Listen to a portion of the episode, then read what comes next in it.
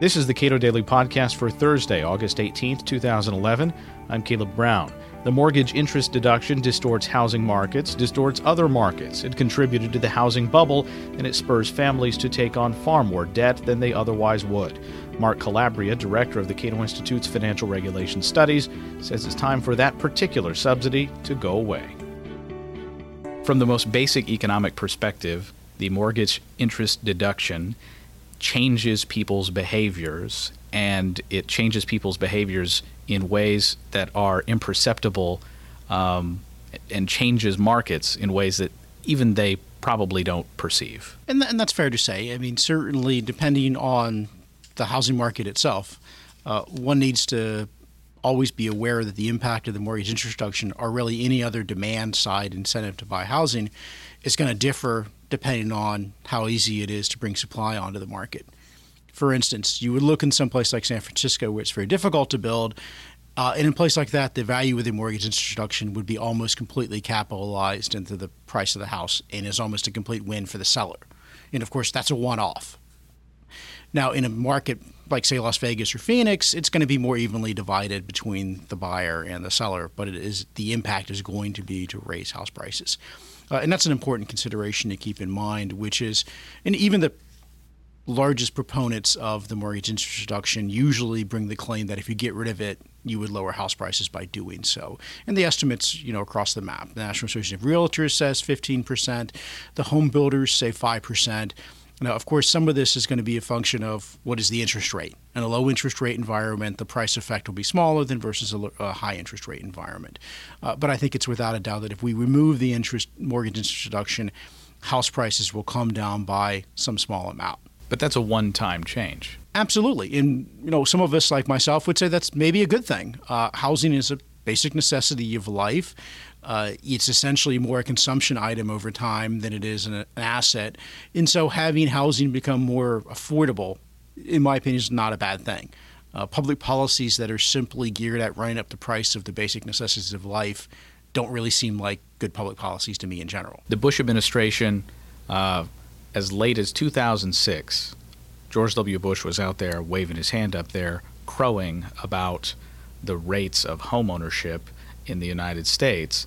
And from a pol- the political calculus seems pretty clear. Homeowners vote, and uh, it seems like the, the mortgage interest deduction is a pretty durable uh, part of our tax code. It, it very much is, and, and I think there's also some misperception. I mean, I mean clearly uh, homeowners vote in much higher numbers, uh, and, and partly because they have something to lose.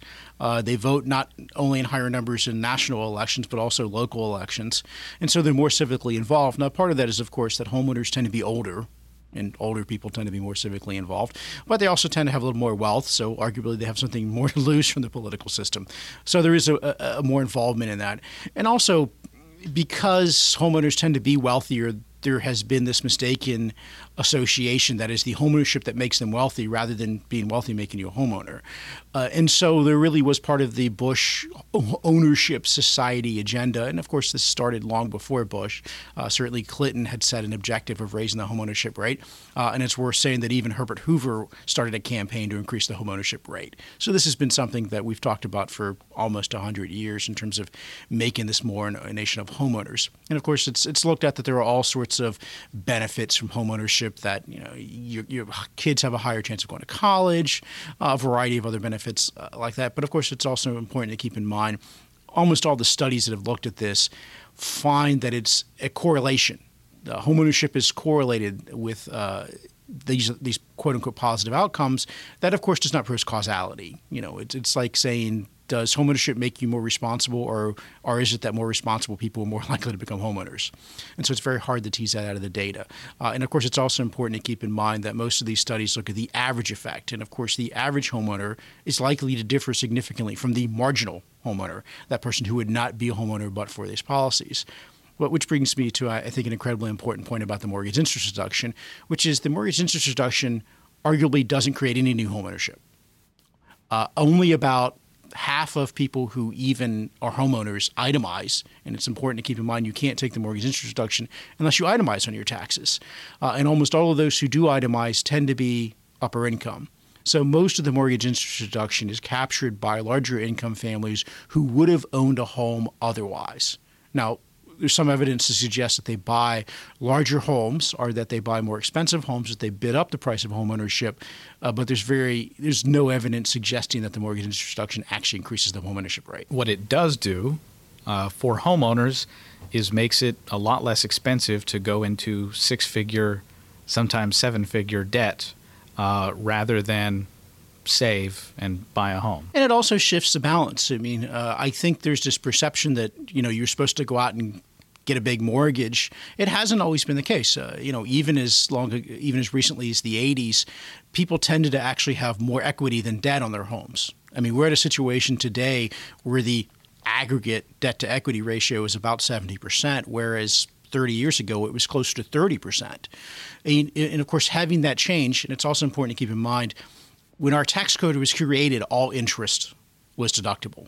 So up until the change in nineteen eighty-six Tax Act, even your credit card interest is deductible. So it was made that change in eighty-six that the only thing that survived that, and there were attempts actually at that time to get rid of the mortgage instruction as well, uh, you have seen this shift toward mortgage debt. You know, you get a home equity loan of credit instead of putting it on your credit card because you get a lower rate. So you've seen this sort of trend over time that's resulted from the mortgage interest reduction of households becoming more leveraged. And of course, we also know that the amount of equity you have is one of the highest predictors of whether you default on the mortgage or not. So uh, the mortgage interest reduction, the size of the mortgage interest reduction, absolutely a contributor to the current foreclosure crisis we've been in. Most politicians want to promote what. Most politicians want to be viewed as responsible for good things that happen, uh, and this deduction essentially is a transfer from the economy at large to people who want to have home, to want to own homes. It, it simply rewards people who are going to be homeowners otherwise, and of course, it rewards people who are very highly likely to vote. Now, it does, as you, as you touch on, incentivize capital to flow into housing rather than other sources of the economy. And most economists tend to agree that we overinvest in housing in terms of, you know, how much of our economy you invest in. And of course, that's one reason why you see wage stagnation, because you're not investing in plant and equipment, which increases productivity, which increases wages. Running up housing prices doesn't really make us any wealthier, doesn't raise well, well doesn't raise wages. Just makes us feel better. So that's long been a constraint on the economy.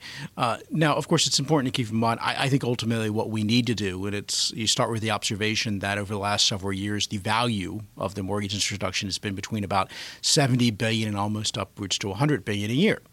Now, I think the, the the the best outcome would be to get rid of it in a budget-neutral way where we eliminate it, but we lower the marginal tax rate, which, of course, is the tax on labor. So if you lower that, you'll get people that work more and you'll actually get more growth in the economy. So I do think that the more presence of the mortgage interest reduction has negative macroeconomic effects that are in addition to the negative effects on the housing market. Where are people most likely to take advantage of the mortgage interest deduction, and what might be the implications of that? Un- unsurprisingly, it's those areas of the country where house prices are the highest. So if you took something, you took California, you took New Jersey, New York, and Connecticut, uh, and you added all those together, you're getting close to ninety percent of the value of the mortgage interest reduction. So even though those homeowners in Oklahoma or Texas might feel like they're benefiting, they're actually getting a very small amount of it. And of course, that is a function, again, from the, both the income and the size of the housing market, the size of housing prices in those areas. Mark Calabria is director of the Cato Institute's Financial Regulation Studies. Read more of his work at cato dot org.